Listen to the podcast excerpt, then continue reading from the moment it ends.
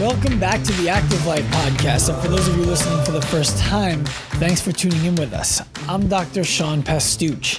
Today I speak with Michael Bultman, who is one of the senior trainers at CrossFit NYC, which, as far as we know, is the largest CrossFit gym in the world as far as membership goes. They have almost, or more than, depending on the day, 1,600, that's 1,600 members in their gym. They also have over 20 coaches. And the most important part of Michael's job at CrossFit NYC is to be a mentor to the new coaches who go through their internship program before giving the opportunity to become a full time coach at CrossFit NYC. I found it very interesting the way that Michael and the team at CrossFit NYC feed off of each other and the way that they build each other up and have built out a program that clearly is built to last since being one of the first 30 CrossFit gyms ever to affiliate. This is an interesting listen, especially for coaches and business owners in the fitness world, and I hope you guys enjoyed as much as I did. All right, I'm here today with Michael Bultman of CrossFit NYC, the Black Box. What were you guys, number 26? Is that right? We, we were one of the we were one of the first uh, that used to get on that call, and I was not here for that this, but the uh, Glassman had a call with all the affiliate managers or the GMs, and they would all get on one call together, and we were one of that group. The guys that owned the box, they were on that call of thirty or forty guys. Back, back when it was still small enough that everybody could do it that way. That's awesome. Yeah. I mean, that, that's the kind of thing that now Coach Glassman says he's coming to a gym to talk, and, and they have to get a chair rental company just to make sure there's enough chairs in there for people to listen who don't Yeah. get to respond. Or do you think people might not recognize him? Eh, some people maybe not. But Oh, gosh, that would be. the ones who've been around long enough. For those of you guys who are listening to this who are not CrossFitters, Greg Glassman, Coach Glassman, is the founder of CrossFit. And CrossFit NYC, the black box, I think it was number 26, Mm-hmm. uh, is definitely the biggest CrossFit gym in the world in terms of membership volume, as far as I know. Um, but they've been around since the beginning.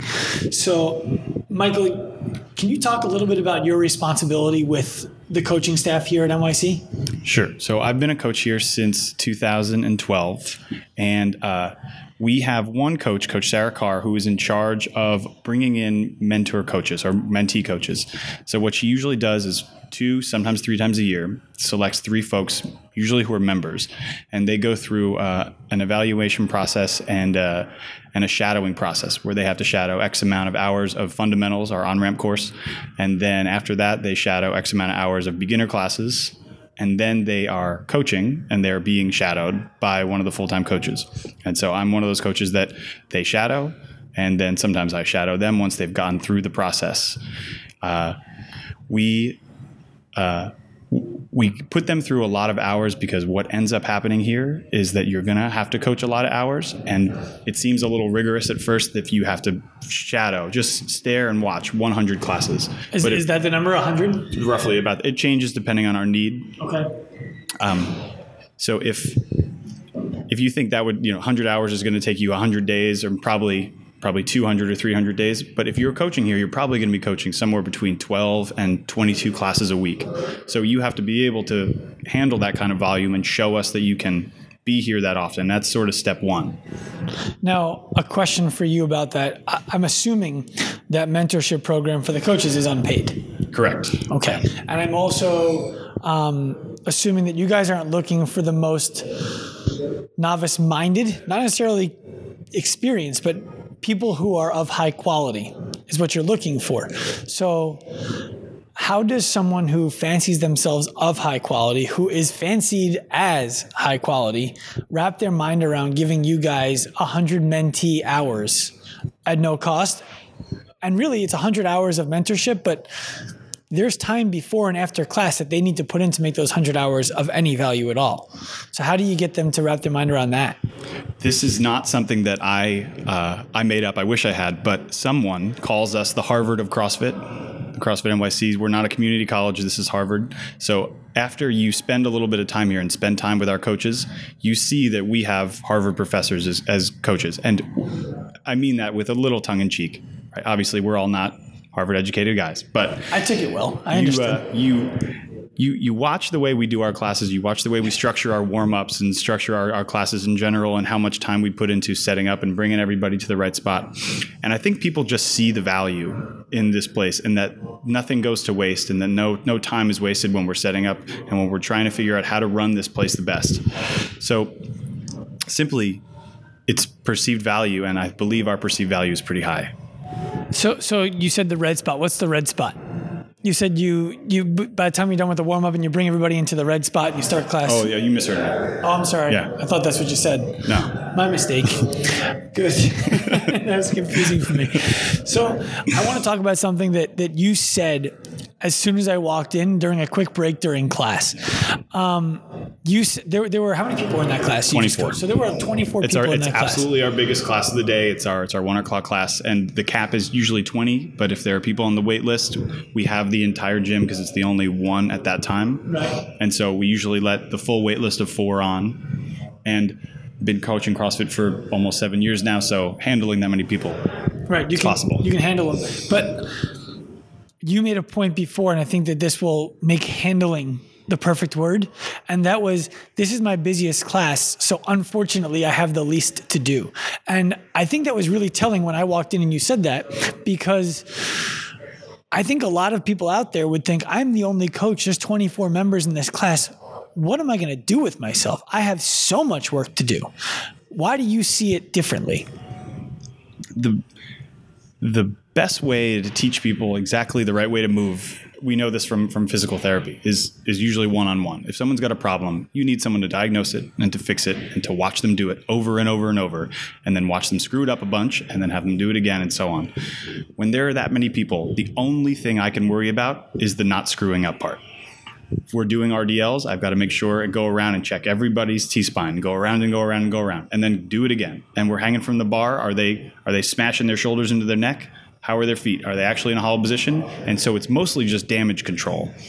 Make sure that everybody is safe, is having fun, but there's no real teaching. There's no coaching I can do. And not every day is a day when there's there's coaching to be done. And a lot of people don't need it. A lot of people won't accept it.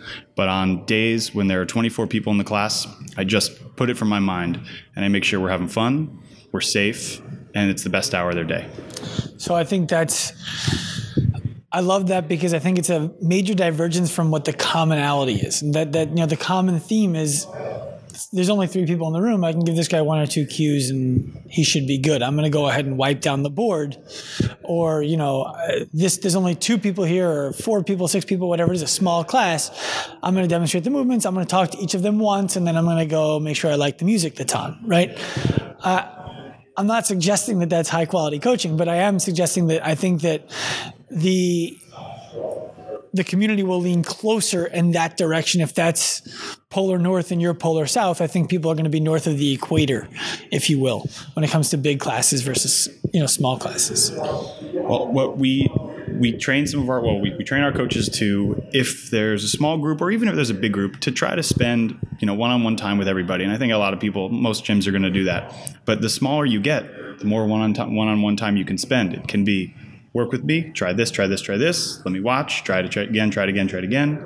Move on to person two, loop back around to person one after you've done one through six, and you can see if it's worked. And it's, I mean, it really is like private training, but also because we're so big, I personally, and I know a lot of my colleagues, seriously value those times when there are three coaches because we don't get to be coaches that often. right That, I mean, when I have this 24, I'm, I'm, I'm a mommy. I'm not a coach. right well well you're underestimating the depth of knowledge that you have that allows you to be a mommy to 24 Right. right i mean there, there, are people who would be in that room and be like shit i don't that guy's rounding his spine that guy's arching his spine that guy's looking up that guy's looking down So I have a really long whip, so I can hit people from across the room.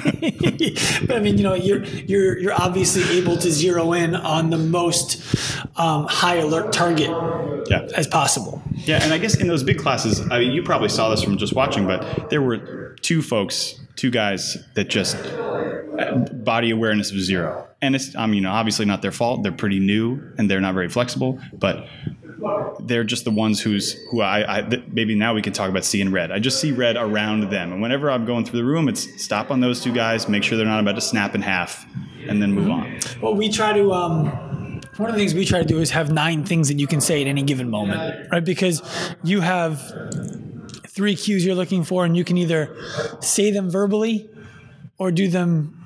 You know, you can, you can put your hand tactilely. tactically. Is that a word? You can Neither use your of us is smart enough. You, you can you can use your hands and change somebody's position. So, you know, um, and it's just it's if you have things that are quick that you know you can use and you're looking for the the most egregious behavior, then you you make that change and someone can have a good experience. What do you think? I, I feel like a lot of folks would would have those nine things and then start to devalue themselves because they know I've got these nine things and I'm always saying the same nine things. Well, it's like, well, you're doing the same thing. You're always teaching people to bend at the hip, to bend at the knee, to just move functionally and move without hurting themselves. In any given line of work, there's usually nine things that are the most present and then nine things that are secondary and so on. But I, I would see I could see a lot of coaches having the nine things and not being so happy about it and thinking that I'm, I'm underselling myself because I'm only using these same nine things all the time. First of all, I love that I just got asked a question on my podcast. Absolutely. Yeah. But um, I said yes Yeah. for a reason. I know, I appreciate that. But no, it's it's there's it's not just nine things. It's you know that these are the most important things. If all of those things are in line, show off. Bring your depth. But the mistake that I think a lot of coaches make is they go to depth before they've broke the surface. Right? It's hey, I think that, you know, on your snatch, you're jumping too far forward and that's causing the bar to go out in front. So you need to try to jump straight up and down or backwards. Great. How is their start position? Why did they jump forward? Right? It's yes, you picked out something that was there, but did you pick out the most important thing that was there? And that in itself is a major skill. Right? So I think that to have nine things, for example, that, that you know and you can go to is valuable and it doesn't devalue your intelligence. It actually gives you the opportunity to expand upon it because you've made the right choice as to which one to use and you know when to use your depth and when not to. I was talking to Austin Malleolo of um, Reebok CrossFit One. That's what they're called, right? Yeah, Reebok CrossFit One. And um, uh, he was at the level a level two seminar I was at, and he was saying uh, I was talking about how they run the gym, and someone said, "How many hours in a row are your coaches allowed to coach?" And he said immediately he said 2 After two, they stop noticing things, they stop recognizing things, and they go into this autopilot mode. And that's more or less what we try to do here. We have a couple coaches that are going to three hours in a row only at very peak times, but it, you just start to sort of you, you you can't you can't stay focused on anything that long straight through 24 people backed up 24 more people you know you, you, you fuzz over It's hard. Yeah, we, we have a two class max in a row policy as well. Sometimes we have a half an hour break in between classes and you can teach the next one as well, but we won't go two half hour off two. It's it's crazy. Um, but so uh, how did you did you have to develop the systems for this mentorship program or was that something that was handed to you and you've kind of adopted it yourself? well to to be fair coach sarah is the one who is is is 100% in charge of the mentorship program and a few other senior coaches and i are the ones who are who are uh, being shadowed or now and then shadowing the the coaches while they're they're coaching their first classes. But it is something that she and and I and the rest of the coaches here have sort of developed on the go right? We um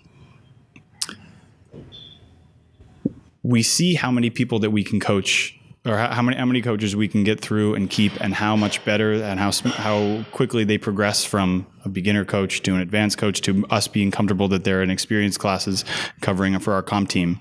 So it's something that we we made up on our own and we have to adapt it because we're we have so many people. And so we need to train both sides. How can you identify that someone's starting position is wrong? And how can you identify that of these 25 people that are in front of you, that guy's about to snap his neck in half because he's letting the bar drift too far forward? So how do you how do you play both sides? So uh, the first question I want to ask you, because I should have asked you earlier, is how many? You keep saying you have so many people. How many members do you guys have here? So if obviously because we have so many, it fluctuates. We have Sure. we have somewhere between 15 and sometimes up to 40 coming in per week. Our fundamentals program has a A, B, C, D class So structure. 15 to 40 new members per week. Yeah, got and it. it's always in you know it's it's always varying. I couldn't couldn't give it a, a, a direct estimate. Um, and we have about 1,600 overall. We have two locations, one on the Upper West Side and then one here in Flatiron. And so it's usually ranging a little below, a little above 16. I think most gym owners listening to this just fell out of their chairs. I, yeah, yeah. it's it's fun. It's fun to get to drop in and uh, and say, "Where do you go?" Oh, that CrossFit NYC. Whoa, that's the place with 16. You know, people just can't believe it. That's the place that put 600 people in the open a few years ago. That's right. Yeah, that's right. Five, yeah, 500. I think Yeah. we have 500 this year too. It's, I stopped. I stopped counting. Cross CrossFit stopped giving out the Right, award because we it was kept like winning it. the NYC award. which stunk because we got free games tickets for a while. That was Yeah, really great. That was nice. I bet that was nice. Um, but so, how many classes a day do you have with that many members? So in in the morning we have uh, basically two classes every half hour. So we have a class at 5:30 and that's the first standalone class of the day. And then at 6, 6:30, 7, 7:30, 8, 8:30, 9. And they're hour classes. Yep, we have experienced and beginner. We could call it level 1 and level 2, we could call it novice and intermediate. Um, and we have two of those going because we have the two floors. So upstairs in the morning and in the evening, we run experienced upstairs and beginner downstairs. And we do that just to keep everybody separated. Well, I think that I think typically in CrossFit, people right now are like, everyone's supposed to be in the same class, universally scalable. Yeah, I think that's true, but I think that you guys have done something really smart there by recognizing that okay, yeah, sure, universally scalable. We can give the same class on two floors, have 50 people, 60 people per class, or we can give slightly different classes to elevate the people who need more instruction before they go into the other class. Is that what you guys did? It's a, yeah, and it's a fun conversation to have with people when after four or five months they go, "Hey, am I ready for experience class?" And we're like, "Yeah." So here's what's going to happen: you're in beginner class right now, and I never have to talk to you, or never should talk to you, because there are 20 other people, or that's probably too many, 10 other people who have trouble remembering that the hook grip is how they have to hold onto the bar. So I've got them, and they're in order of importance before you. You go up Now, to experience class. Is, is that because safety wise you're managing them? I, I imagine you get to everybody. I mean, it's you you you use generalities, and I want to make sure people listening know that it's not okay. Yeah, I go to NYC and no one talks to me because I'm the best in the. No, right. So it, it, mo- it usually go goes safety first, um, and then once everybody's you know knows how to hold the bar, knows how to jump up to the pull-up bar, then we can start breaking things down. But in beginner classes, we're trying to get the fundamentals down. And so make sure that they're they know how to stand up through their snatch, they know how to squat with upright an upright position, know to keep their knees tracking over their toes, keep, take care of their bodies. And then once they can do those things, we can say go to experience class. And by the time they get experienced enough but are still in beginner to do all those things without us reminding them, then they go to experienced and they're all the way at the back or they're at the bottom of the totem pole again and it's you know it's a pretty simple structure just bump them up and they'll get more attention but that's it's very fun to tell them yeah you're one of the best in this beginner class and you're going to be one of the worst in that experience class and by worst i just mean knowing the least Least being aware yeah being the the aware of the least and it's it's fun So, how do you guys then? Because I know you have some really good athletes here, and you've had some athletes go to regionals in the mm-hmm. past, and I don't know if anyone's been to the games or not, but you have.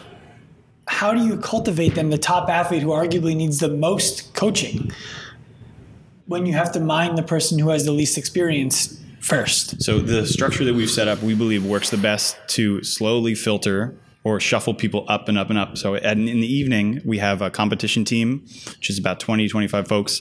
And then we have a barbell club, which is coached by Brian DeGenero, which we believe to be absolutely the best barbell club, probably in the city, probably in 100 miles from us. I know Brian. Yeah? Yeah. Um, and so we've got those two where if, if you want to take it a step further after experience taking experience class for a while and you want to learn even more and have more personal coaching and, and more dedicated coaching, you either go to the competition team, Coach Avery, or to the barbell club, Coach Brian. And neither of those things have to be done uh, exclusively.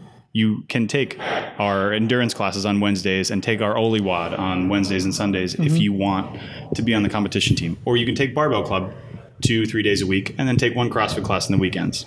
Do you guys have requirements to be on the competition team in terms of capacity?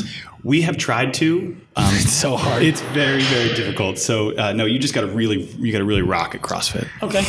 so, what do you see as? Well, it, it seems pretty obvious, but what do you see as the most important difference between your, your time spent as a coach, walk in, fill this role, do your job, know and do your job, to the guy whose job it is to make sure other people know and do their jobs, as, as a mentor to coach to coach mentees. I think we were talking about this before. A lot of a lot of our time, because there's so many coaches here, is spent watching other coaches, and the staff has become really comfortable with one another. watching somebody do a warm up and saying, "Hey, that's a really good idea. Where did you get that idea?" And then we talk about it. And so it just comes from having a lot of colleagues around. If there are five classes, four classes running at a time, I'm probably going to see two other warm ups after I do mine, even if I just see it out of the corner of my eye. So you guys run coaches warm up. Well, so we have a coaches, we have a blog where we we have programmed what is a good warm up to go through, a couple other things to hit if you have time, if you have a smaller group, if you have a larger group. But there's always variations on a theme. So I can watch Brian do his Oli Oli uh, specific warm up, and then I can watch Erica do a yoga specific warm up or something that trends that way, and I can take little pieces of them and then do it on my own. So to answer your question a little less specifically than you wanted it to be, That's is okay. is um, we just the volume allows us to see so many different things and see so many different people that we adapt. Well, it's like that. It's you get the data collection by the end of your six a.m.s that most gyms don't get until the end of the day. So this this sounds like bragging, and maybe it is. Whatever. Um, at the level two, I was there with Coach Bobby, uh, Coach Bobby Gorvetzian, and I were at a level two a couple months ago at CrossFit Garden City, and they had us stand up and say, "When did you start? And how many classes have you coached? And how many a week?" And everybody said, "Been going for coaching for two years, coach five a week." Uh, coach, I've coached maybe 200 in my life, and Bobby and I stand up and say 7,000 20 to 25 a week coaching for six years and it's just just like you said like we just have so much data because we see so many bodies so many humans and i think some people could get buried underneath that but we just yesterday we had an all coaches meeting where we got together with and one coach sort of led us through their type of warm up for shoulder flexibility how they control this type of group if you have this kind of person and so on and so on That's cool. I bet it would have been even more interesting if they said how many people on average were in each of the classes that you coach. Because now it becomes a Yeah. seven thousand classes and fifteen people on average per class since day one. That's that's a that's a whole different ball of wax. yeah Um, but so when you're looking for a coach, you said that you guys kind of go through the gym. You look for the people who are most likely the best candidates to be in the coach mentee program. What are you looking for specifically? Is it is it athleticism? Is it coachability? Is it mind? You know, what is it? so i, I would love i would love to ask sarah this question uh, that's a Better question for That's her. probably a better question for her, but I know I've, I've noticed the type of folks that she always hires. And um, the two, the things I think are number one, just total intelligence. Like if, if somebody's going to be able to adapt to our system and to be able to control a room. And two, whether or not they're interested in, in CrossFit as a career and the community of CrossFit. okay. So how do you do you know that just from them talking to you about it? They kind of ask a bunch of questions. You think? Mm-hmm. Yeah, Okay. run through a bunch of questions. Usually it's people that have been at the gym for more than two years. Okay. And sort of understand the systems. And if every subway line ha- was halted and none of the coaches could be here, we would go, hey, you're the one who's going to have to start that group through their warm up. You know how to, you've watched me talk about it 200,000 times. Let, just get them through the warm up. And we know we know who those people are, and we hope that those people will ask to interview, and then if, if so, we choose them. A bunch of people listening just Googled what a subway is. Subway. For those of you guys who don't know, that's the uh, underground trains in New York that move from borough to borough and block to block. Would you say that this gym, CrossFit NYC, and and your coaching staff have a very clear and distinct core competency, or is there a a variety that you think makes it a whole, kind of like a melting pot? Well, I, th- I think it's it's a melting pot for sure. Um, because we have so many coaches, everybody comes from a different place. All coaches, all CrossFit gyms come from a different place. But um, something we've been trying to do a little more of recently is go take various classes in, in New York City. We've got we've got the most pottery classes in the world. We've got the most yoga classes in the world. Probably the most CrossFit classes in the world. So everybody takes one or two other classes a week. Maybe it's pottery. Maybe it's I don't know knitting So di- diversity. diversity. And Okay. so going to take that class, going to take this class, and then bringing one small piece of it here. I think because we are not only seeing the most athletes as coaches, but seeing the most humans as humans, it makes us even finer coaches because we're able to adapt to all the different folks that we have. do the coaches is that part of their pay? Is that expected that you now? Experience. I think when you walk down Sixth Avenue, you just get it. You just, you just, you're, it, it, it's osmosis being Okay. in New York City. Fair enough. Um, and is is there quality control on a regular basis? So you've been coaching here now since 2012. That's five years of coaching here in this gym. I imagine Sarah would be the one who would be watching you. Who's watching Sarah? How, how does that all work? it we So after after five years, I've been I've probably coached with like a total of 30 coaches have been here uh, throughout that time, and probably 20 of them are still here. So those coaches meetings that we try to do once every month or so, we all get together, and Sarah and Coach Avery are. Even though they've been here the longest, they would never tell us that they're in charge of us, and we all do it as a group. And each time we're watching somebody different. So I think it's a level of respect that we have for one another, and I believe we have it because we watch each other do the same thing in different ways each week. I coach 20 hours, I coach them in the morning, Erica coaches them at night. And so, because we each know we're going through the same thing, we have our own set of skills to bring to these meetings.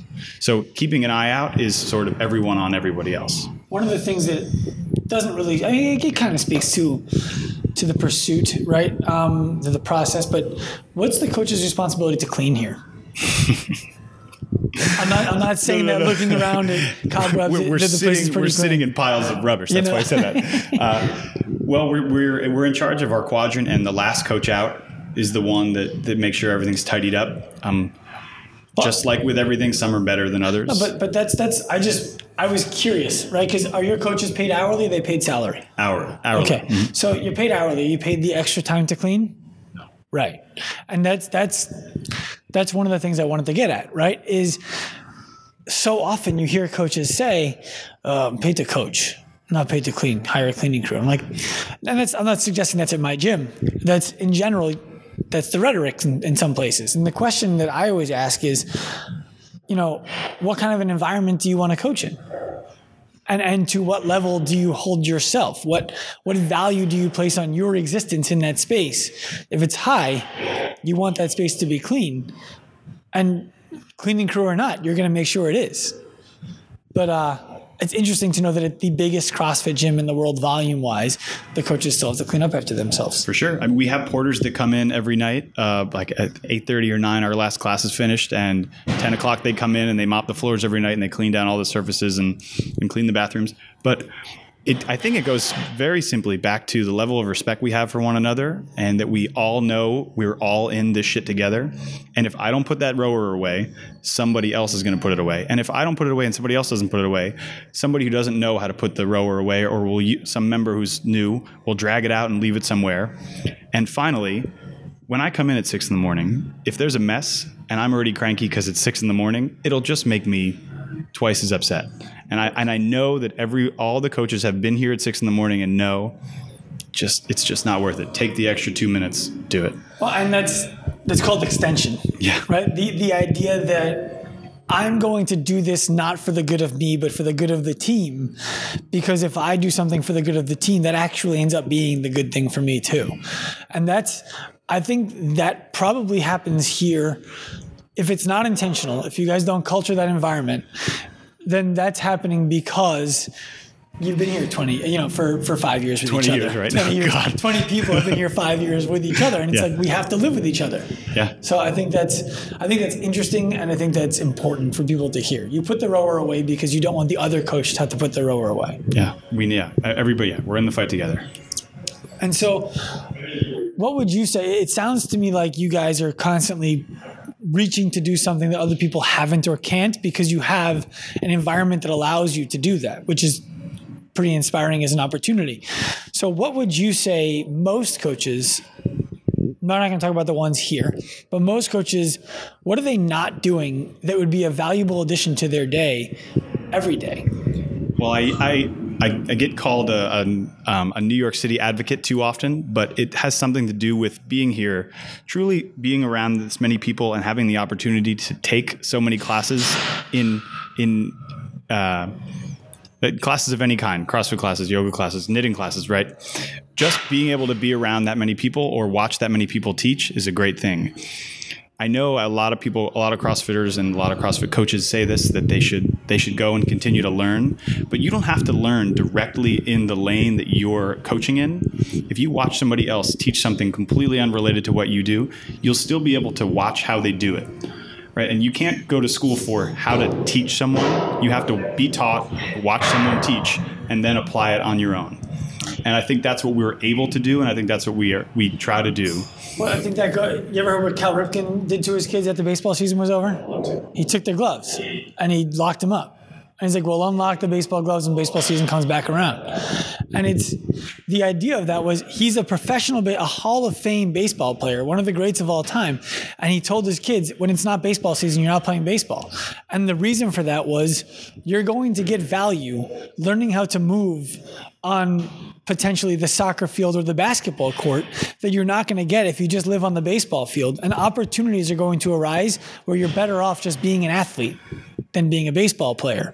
So I think that speaks to the idea of coaching is you know learn to coach other things learn to be coached in other things because it might not make you better at coaching the snatch but it might just make you a better person I think and I think that's it too is is I, we keep saying it 5 years however many classes I've coached every new person it gets a little bit easier every time to coach a new person coach while coaching the snatch because I remember one more percent that they have no stinking clue what I'm talking about. I say the word snatch and they look at me, you know, of course people hear that word for the first time and they're like, the what? the first time when it comes to Yeah. equipment Yeah. And so and so taking all these different classes or or being taught by someone, being taught something some something new by someone just reminds me that yeah, I was I was a newbie 2 hours ago when I was taking that class. Mm-hmm. You're a newbie to me. I've got to remember that.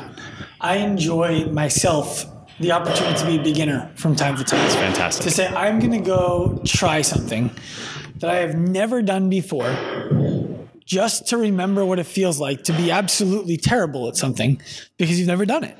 So that when I'm talking to somebody in my environment and I'm like, yeah, yeah, yeah, yada, yada, yada, yada, and they're looking at me with that glazed over, I have no idea what you just said, look, I can be like, I apologize. Let's go backwards a second.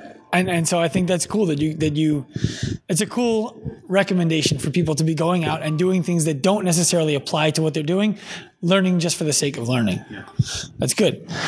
Um, and what are is that something that, that that can you speak to a specific example of that yourself that you've done recently in the last six months to a year? Well, so when I when I was uh, in college, I minored in in music, and so I was always trying to learn new musical instruments and always failing terribly. It was sort of just like a hobby that I could I could make a minor, and that's the thing that I always go back to is picking something up new, picking up, up something new. Whenever someone picks up a barbell for the first time, I always try to remember. Well, remember the first time you put your hands on a piano or you picked up a guitar? What did it feel like? You didn't even know how to hold it, and so you know. I could see someone seeing someone pick up a barbell and, and thinking they don't have enough respect for what they're about to do. No, they just don't know how to have respect. Right. And so I think that's that's the example I go to. Um, I try to go take yoga classes pretty often, and I try to go to somewhere different all the time. We're in New York City, so there are so many different options. Doing that, meeting coaches for the first time is a really, really interesting thing. You walk into a yoga studio, and does the coach or the they're not coaches?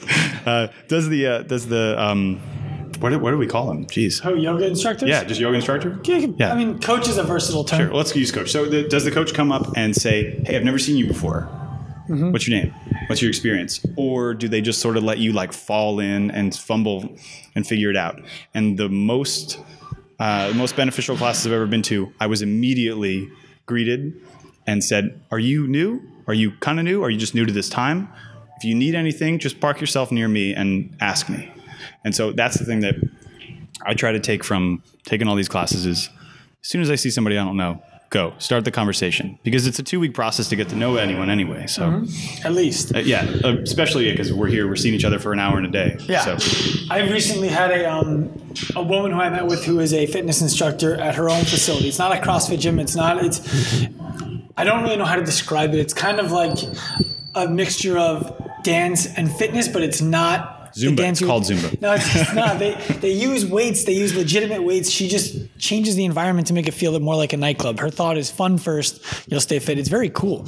But so she actually tried taking a class at my gym without me knowing she took a class at my gym. And when we were meeting yesterday, and we were just meeting because I wanted to see if I could bring value to her in any way, shape, or form. Wasn't looking for money. I just wanted to put value out. So she's like, you know, I actually dropped into a class at your gym. And I'm like, please tell me everything. Right? I have I wasn't your coach. Um, I want to know everything. And she's like, well, and I'm like, no, no, no, no. Everything. I want you to tell me what you loved. I want you to tell me what wasn't great. I want you to tell me what was absolutely terrible so that we can make those things better. And she was honest with me and it was for me most of what she thought she was like it it was it was a it was more attention than I thought I would get in a in a gym like that in the CrossFit environment but it was still less attention than I wanted. That was her honest explanation to me. And my thought was instead of well, you don't know what you're talking about. You, you, know, CrossFit can't give you attention. It was how could we give her either more attention or the perception of more attention if she came in again. So for me, that was really valuable for someone who came and saw my place for the first time and gave me the honesty of it. So I always like to try to go out and be a beginner. Something I've screwed up a lot in my life is having the first conversation with someone about CrossFit. Um, after two or three months of doing it, I realized that trying to evangelize it is the worst idea ever. And also, you just probably shouldn't do that very often anyway. But when people, um, when people uh, ask you about it, you really got to be careful about how you go about it because really they might just be setting up to to bash on you. And it's the same thing with everything, with yoga and all that. But learning how to have the first conversation and and asking them and sort of doing what you're talking about is saying, but how do you think we should do it? If you think that if you think that's the problem with CrossFit, what do you think we should do instead? And true and being honest and actually wanting to know the answer. And it's it's really helped every conversation I've had about CrossFit. I was at a wedding this weekend and I was possibly half in the bag um, and and and trying to remember how how should I talk to this person who really wants to know about CrossFit? And it was just about asking them, well, what are you afraid of? What do you think it's going to be like? What would make it easier for you? What would get you in the door? And the answers are everything I wanted. Right. I recently interviewed Logan Gelbrich of Deuce Gym mm-hmm. out in LA, and he said basically if you have two people, one of them is a high sock, nano wearing CrossFit evangelist, and the other one is the guy who loves to hate CrossFit. If you ask them both, what is CrossFit? They're probably going to give you two definitions, and neither one is probably right and both are probably right. And that's the interesting thing about anything that is a culture, right? The, the, perception of what it actually is, is is totally different than what it actually is. That, so yeah, having the conversation from a and a perspective of how can I stand to improve, I think is valuable. The, I, I, try to do something like what you said before, also new stuff all the time. The most recent new thing that I did is cold showers. You ever try taking a cold shower? No, I mean, yes, but I thought it'd be I thought it'd be cool. Like, all right, this Wim Hof guy seems to know something, right? So I jump in the cold shower, and you want to talk about a beginner? I was like, when do I calm down? What the fuck is this? When do I when do I calm down? But you, so you, there was someone else in the shower with you who was no, your coach. No, no, no, no, no, no, no. Uh, no, Wim was not in the shower with me. I've never spoken with him even, although it'd be cool. And now I've been doing it though for like three weeks, and now I actually can find some comfort in the cold shower, which is an interesting switch. So hear that, folks. You can learn anything if you, you try. Can. You can. You can. So on a deeper level, right? I mean, you're.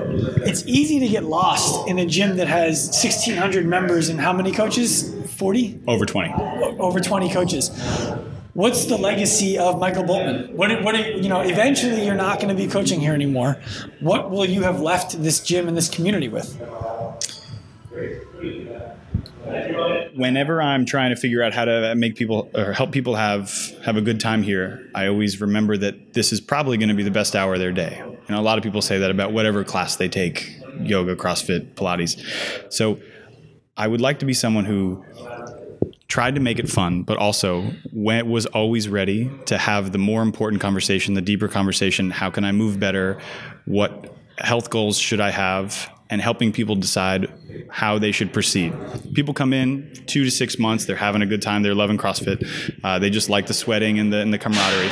But then you get to a place where where should I go? My goal is no longer just abs my goal is how do I continue this into a lifestyle? So being someone who can adapt the first two to six months can help them make the six to 12 month goals and then so on and so on and so on. That's what I want. I want to be able to do all those things and I want to have in all my classes have six people who just think, okay, he's just he's helping us have fun, and that's all I really care about, and he's never trying to make me have anything more. And then to the folks who have larger aspirations or different aspirations, that I can also help them. That's important to me. Cool. I like that. And are you? I kind of feel like this is a redundant question, but is there anything specific? Is there a ritual? Is there anything you go through that helps you to work towards that and measure that you're actually doing that better on a day to day basis? Well, I don't know. I, I think I think what I've really tried to do is remember when I meet new people, when I meet new members in, in, in class, that they're not likely going to be my friend right away. And it's going to take them a little while to build trust. And so, not worrying about new people watching me, they're gonna they're gonna make their judgments over a, the course of a couple weeks or even months. So it's a ritual. Maybe it's not a ritual, but it's a process that I go through. Is day one, hello. Here's one thing I have to say to you. See you tomorrow. I'll keep an eye on you. We'll talk if we need to, but I'm not going to push you too much, and let people sort of just get used to get get used to the climate of what how CrossFit is, or how, how, how we operate here, and then slowly get to know them better and actually figure out their goals. And then also have those fun conversations like who'd you pick in the bracket? What do you do for work? And slowly get to know them better. And then and then through those conversations and that trust. Well, I think the um, the take home for me from that is, you know, we always say the process is the goal. The goal is not the validation that your process worked. The process is the goal and someone else might think, okay, someone comes into the gym, I want to make them like me. So I'm going to do this, I'm going to do this, I'm going to do this, and it's different every time, and it's and it naturally is different every time. It should be, but but there are people who maybe they're trying too hard to get to the end before they've experienced the beginning and the middle. And I think that your process of hi, I'm Michael did you watch the game last night? Instead of, hi, I'm Michael, I'm one of the league coaches here, and your clean form is atrocious, is is a process in itself that allows you to achieve where other people might not. So it's valuable. It's um, and I, I think I don't I don't think I'm alone in it. I think a lot of the other coaches have that, and I, it may just be another um, component of, of working at this gym where we see so many different people that we've had to had to succumb and not be able to get to know everyone right away and know that people are transitory, especially in, in New York City, and that we won't be able to get to know everyone. So maybe it's it's a process, or the process came about because I had to slow play everybody to see if they're actually going to stick around. Mm-hmm. But it it's the only way I know to do it. Sure, it's good. I'll leave with this. I have one more question for you, and that's kind of going back to the beginning. When I walked into here, you had a class of 24 people. They were hanging from the bar and then they were crawling. It was a back and forth distraction, compression, distraction, compression. That's not typical of what you see in a standard CrossFit gym. Was it a specialized class? What was the goal? What was the what was the intention is a better word of what they were doing at that time and how much of the class ran like that? So as a as a PT, you could speak to why they were doing the compression and then hanging from the bars, right? You can we can we can go over how that's why that's good for shoulders and how those things keep us healthy. But simply doing old fashioned CrossFit, doing 100 thrusters, doing 100 bench press, then doing 100 deadlifts. There's more to it than that. There has to be more to it than that. And we can't have them do that every single day and keep them healthy. So there are days when we I hope some we sneak things on them that is going to give them a good exercise, give them good exercise, make them sweat, make them better, but also keep their shoulder keep their their shoulders healthy, keep their body integrity. Uh, how they want it to be throughout an entire workout instead of beating them down to the point where they still they can't stand up and do another deadlift but we ask them to. Hey, Mary Poppins said it right. A spoonful of sugar helps the medicine go down. So we do fun things like that, and we um, we try to sneak as much prehab and rehab into our classes as we can. And that's thanks to our programmers and thanks to the coaches that help us write the warm ups every day and then the smart people that they know. Sure. Um, so. No, that's good. That, that that was a good answer. You don't need to search for anything more than that. I think that giving them that spoonful of sugar is is valuable, right? I mean, people people want to be left on their back in a CrossFit gym, and sometimes they come into class and they're like, "I didn't get a great workout today because X, Y, Z." But if if they're educated that a great workout doesn't look the same every time, then hanging from a bar doing crawls across the gym brings great value. Yeah. A lot of people send us emails uh, a couple weeks or a couple days after they've started CrossFit and say, uh, you know, I, I used to get really, really sore, and now I don't get as sore anymore, and I want to know how, how can I get that feeling back? And I think we we can go all the way back to the beginning where we said we're, we're sort of the Harvard of CrossFit is that we know chasing soreness is never going to get you everything you want. If you're just chasing soreness, then you got something else going on. Go do a bunch of eccentric bicep curls. Yes, you'll feel it. Yeah. So we, we have days like this where we we can even tell them in the beginning of class, you're not going to feel like you're dead at the end of this, but here's how you can do it right, and here's what you can do right for your body. Mm-hmm. So we try to pair the two together. Tough guy CrossFit and prehab and rehab and. my favorite thing that you did, end of class, everybody came back into the board. It was it was an opportunity to say, good practice today. The it, CrossFit it used to be well, and it still is in probably a lot of gyms, a really cute, close, tight knit community. And you know, lot, I'm sure lots of people have lots of opinions that it's a cult and so on and so on. But when we're the biggest, the biggest CrossFit, and it's very difficult to maintain a community, but we can do it by simple things like that. Maybe we don't have the all 1,600 members knowing each other's names, but we have little pockets of it, and that's the way we can do it. Is just come back together. Everybody, let's let's get in together and let's do this one piece of the warm up together, one piece of our strength or conditioning together. I think it's such a great practice to bring people in at the end and and close it. Like we're one. Yeah. I understand you're all going somewhere different right now, but you can't leave early if you bring it in at the end. Um, is there anything I didn't ask you about that you'd like to talk about so that we give you the opportunity to, to, to bring value that maybe I didn't even know you could bring to our listeners? I made I made some notes, but we, we talked about a lot of it. Uh, I want to ask you a question. Does it um, make you feel like uh, a bigger man coming into the biggest CrossFit gym in the world and hanging out here with me for the day? Like a bigger man? Yeah, yeah, yeah. You feel like a real tough guy? Huge. I mean, I, I got an organic salad on the way in, so I mean, if I'm if I'm not expressing my comfort in masculinity by going to a salad bar on the way into the biggest CrossFit gym in the world, I don't know what'll do it. Well, I know I know a lot. Uh, we have a couple coaches that are uh, PTs, um, and we have a couple that are studying to be PTs, and one studying to be a chiropractor, and a couple health coaches. And um, I think if you can't get those kind of people on your CrossFit staff or get those people in your life, just having experience with those with those type of people or talking to people like that. Because of, our, our volume, we can meet and, and talk with the most folks, but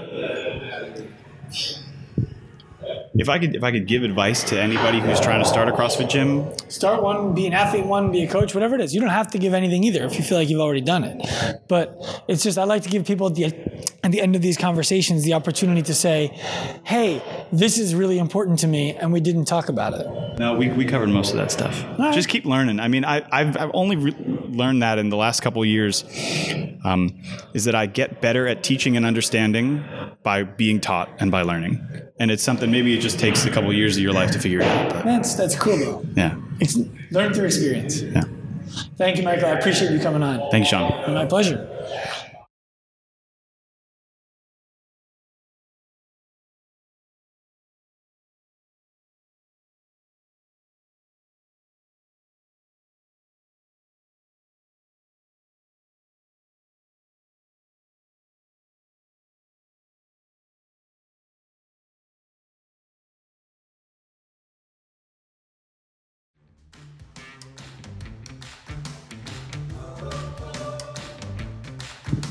Thank you for listening to the Active Life podcast today. I hope you guys enjoyed it. If you did, please make sure you head to iTunes and leave us a five star rating so that we can grow and reach and help more people. If you're looking for more from me and my team, head to performancecarerx.com. All the help you're looking for is right there. Until next time, guys, I'm Dr. Sean Pastuch, and the process is the goal.